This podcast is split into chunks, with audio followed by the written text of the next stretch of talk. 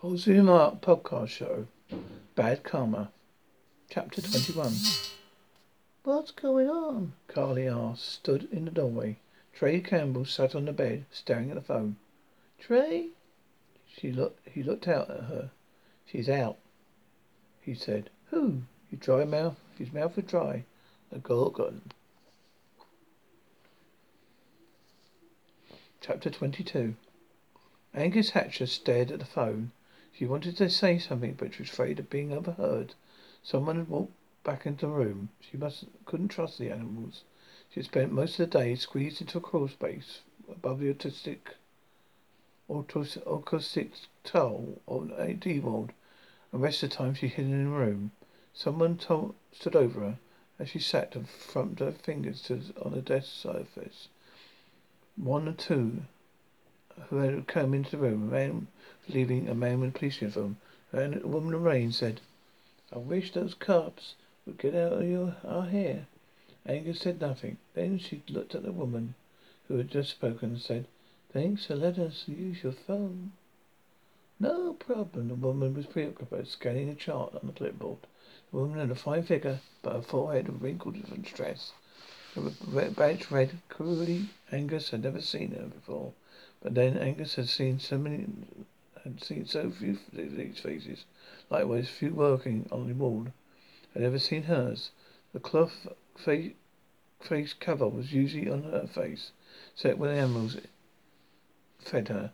Only then did she see a face or two. They can they could only then could she begin to understand how these animals were operated.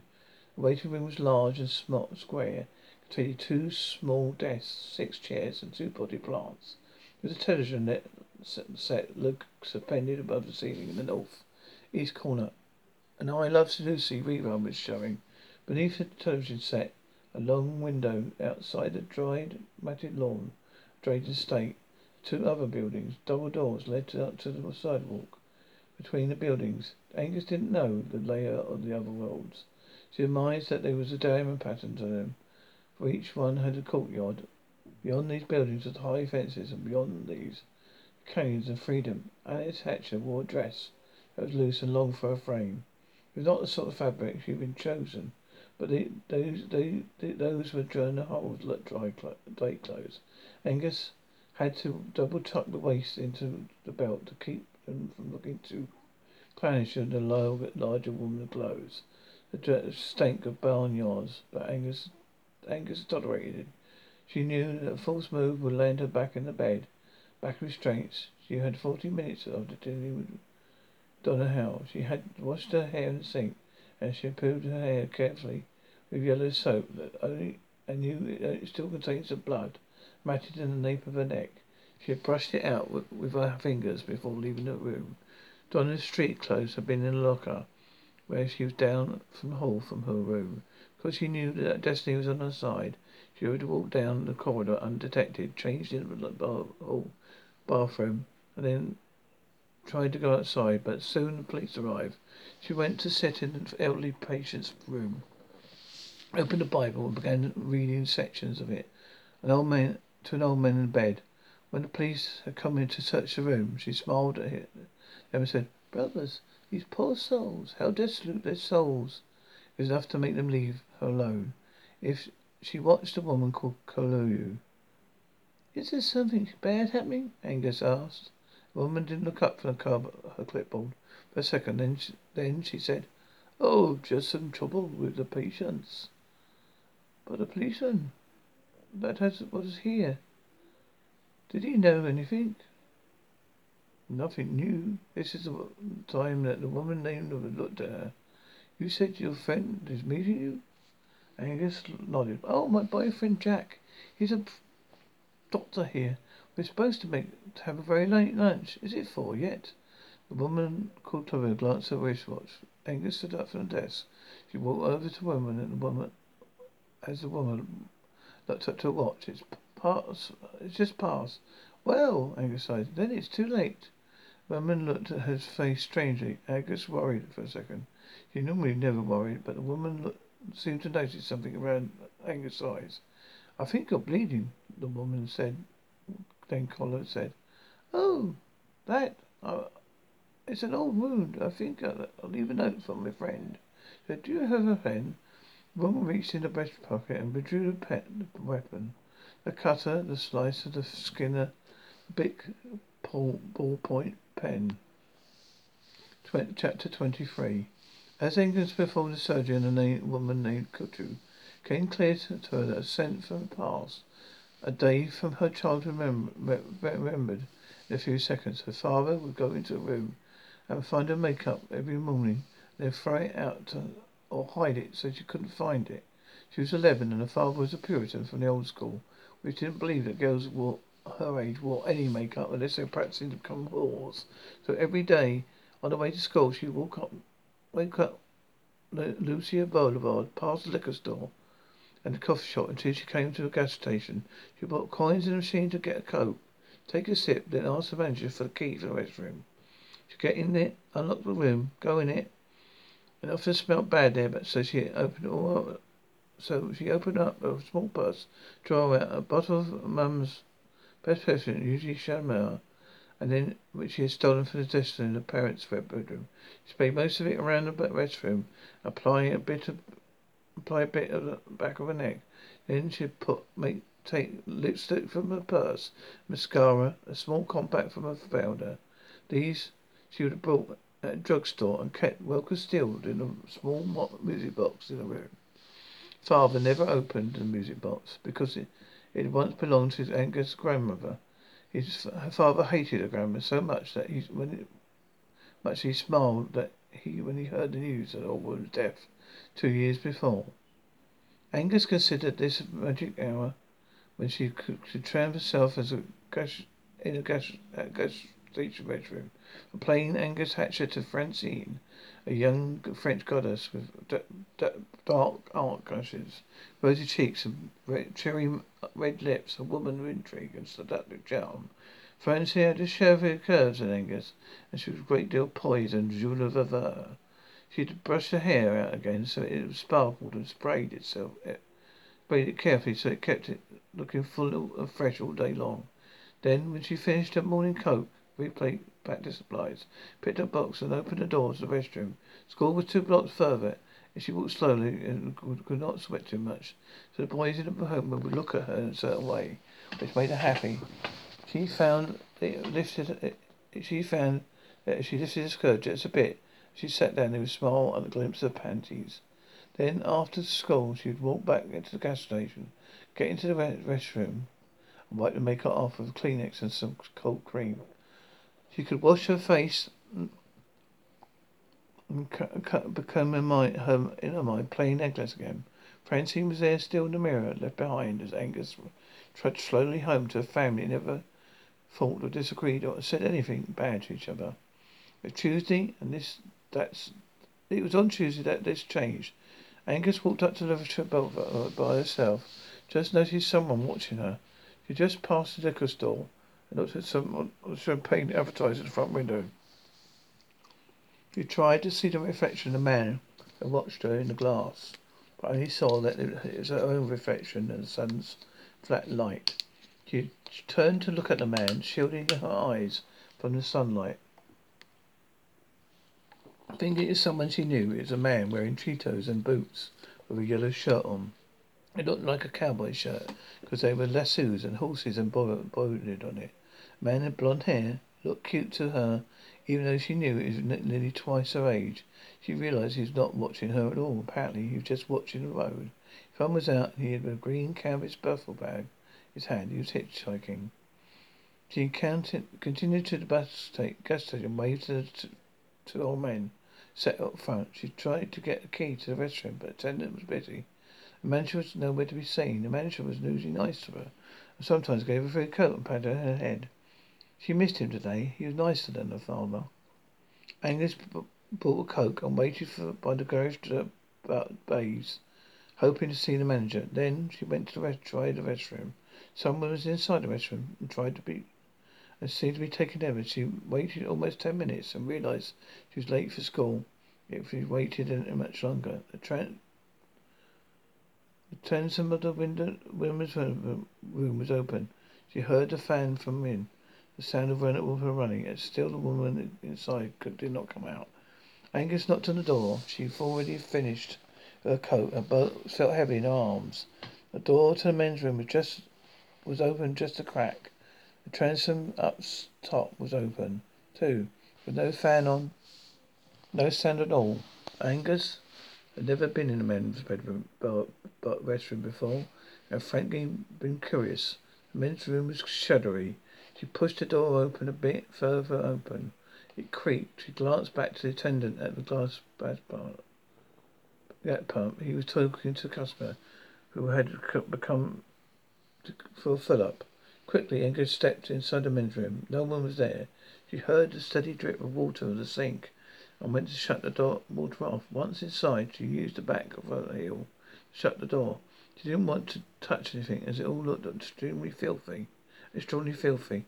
She turned the lock on the doorknob. She sighed. She flicked the light on, but no light came on. She tried a few times, but the room remained dark. There was some light coming from the room at transom.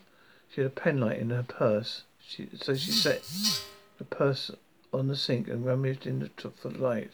She brought it out and turned it on. The reflection seemed spooky, with some, spent tense light in her hand.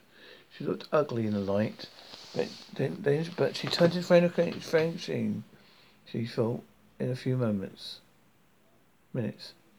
She set the penlight down to the sink and picked out the perfume for, from her purse.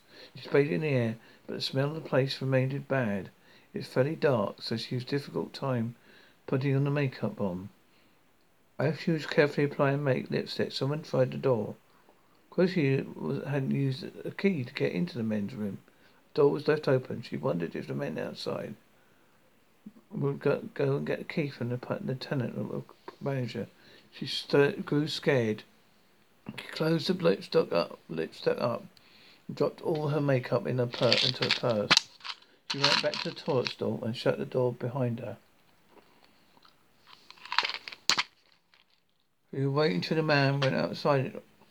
The man, the man outside went away. My mum, would wait another five minutes. The toilet sank, so she had to hold her nose. It was less than ten mi- a minute. Someone opened the door. She saw the light on, was seen above her the door opened and closed. A breath of air whisked through the sink, stink of the men's room. And the intruder tried the light switch.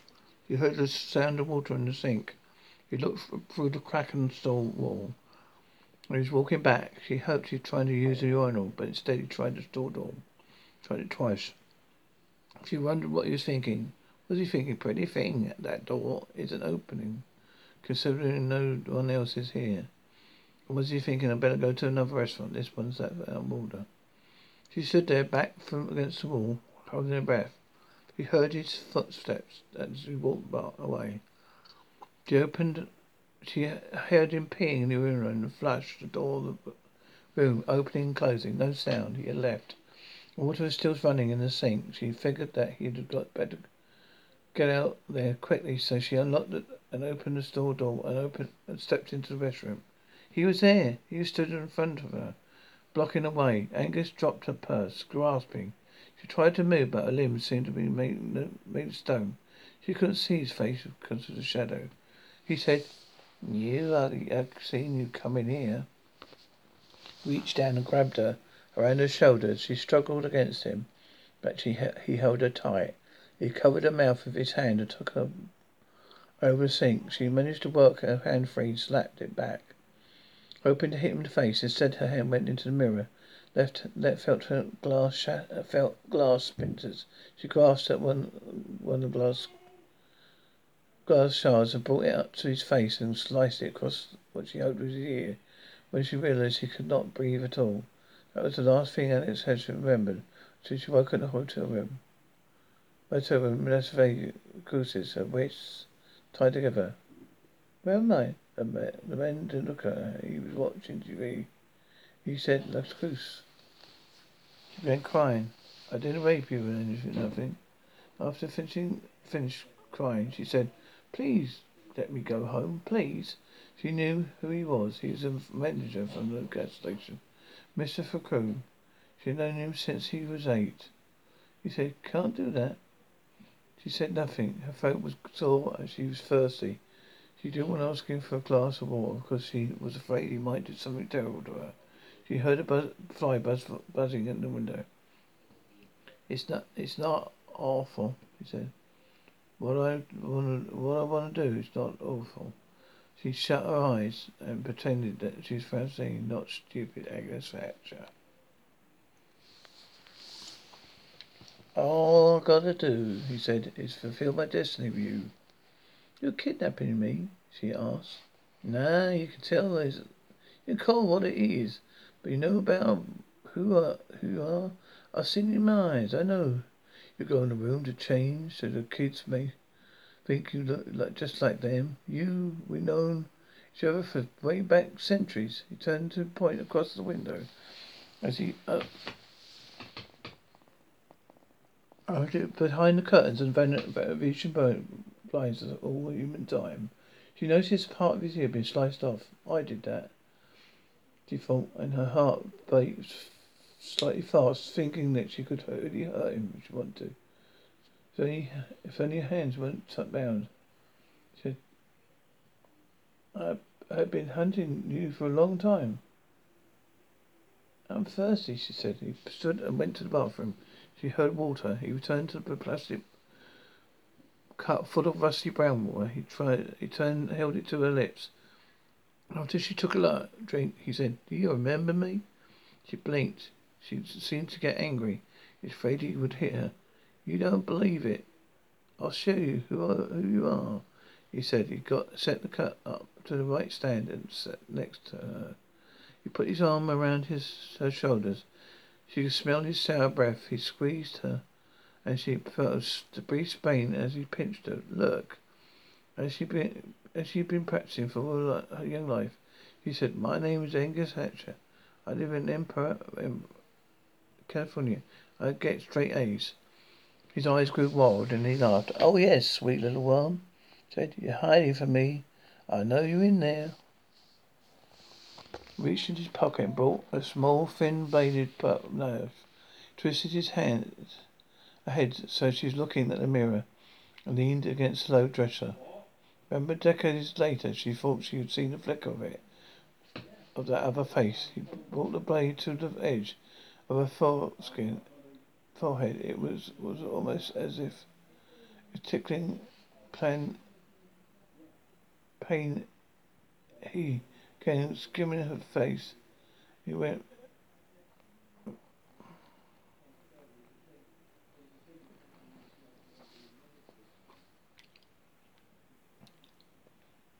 He reached into his pocket and brought out a small, thin bladed knife. He twisted his her head as she was looking at the mirror and leaned against the bed, low dresser.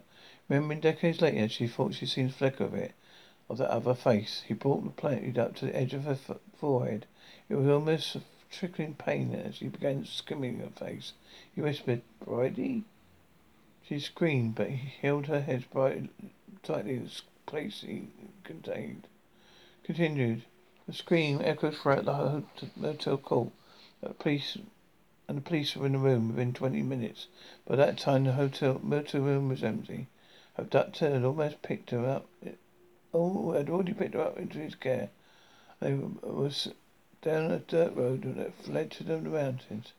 It was six days before she would get to see the light of day again. Angus Hatcher returned to consciousness the waiting room at Betcher's But uh, at Betcher's state, blood showing across her fingertips. In her human hands, her, her hands cut her like a red, dark red bird, a human heart.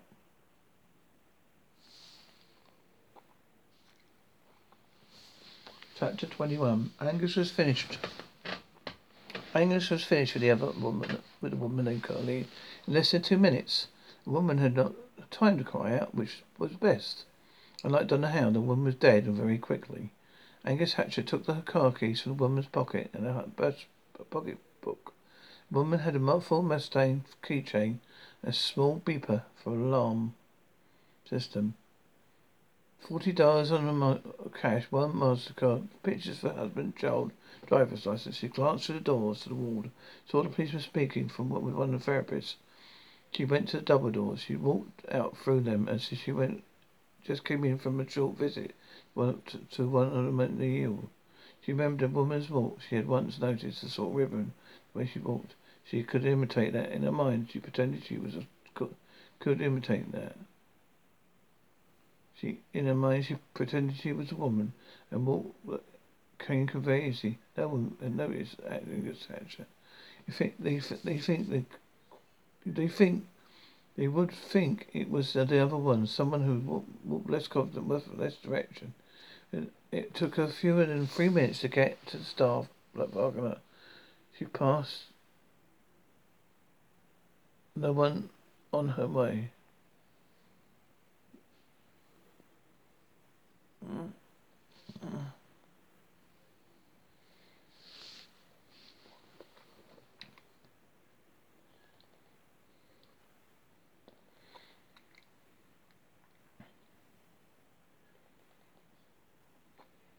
Angus had finished with the woman. Da, da, took the key cards from the woman's bucket and put uh, a, a pocket book. The woman had a full Mustang key card. Small beeper on an alarm system, forty dollars in cash, one Mastercard, pictures of husband, child, driver's license.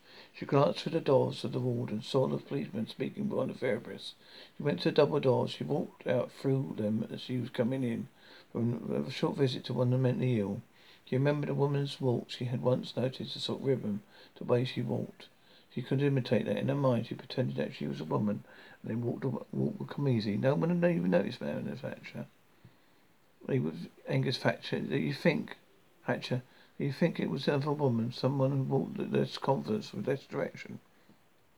It took her a few minutes, few than three minutes to get out to the Casal parking lot. She passed no one on the way. It was the afternoon, and even the police, even the police milling around, it was slow, and people were sleeping in, in, active, attentive. He held the alarm beeper high up and pressed it twice. Two high sheet pitch beeps came from the left of the parking lot. She followed the sound to a blue grey 89 Mustang. She got in, buckled the seatbelt, and put the key in ignition.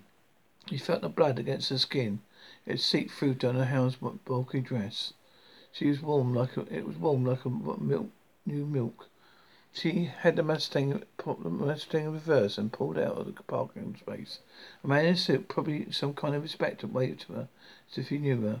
He had grey moustache and very little hair. She thought she had seen him once before, one or twice. She smiled and waved, wondering if she could see the blood on her chin not caring. In her head, one word had fueled her in the loneliness of a captivity destiny.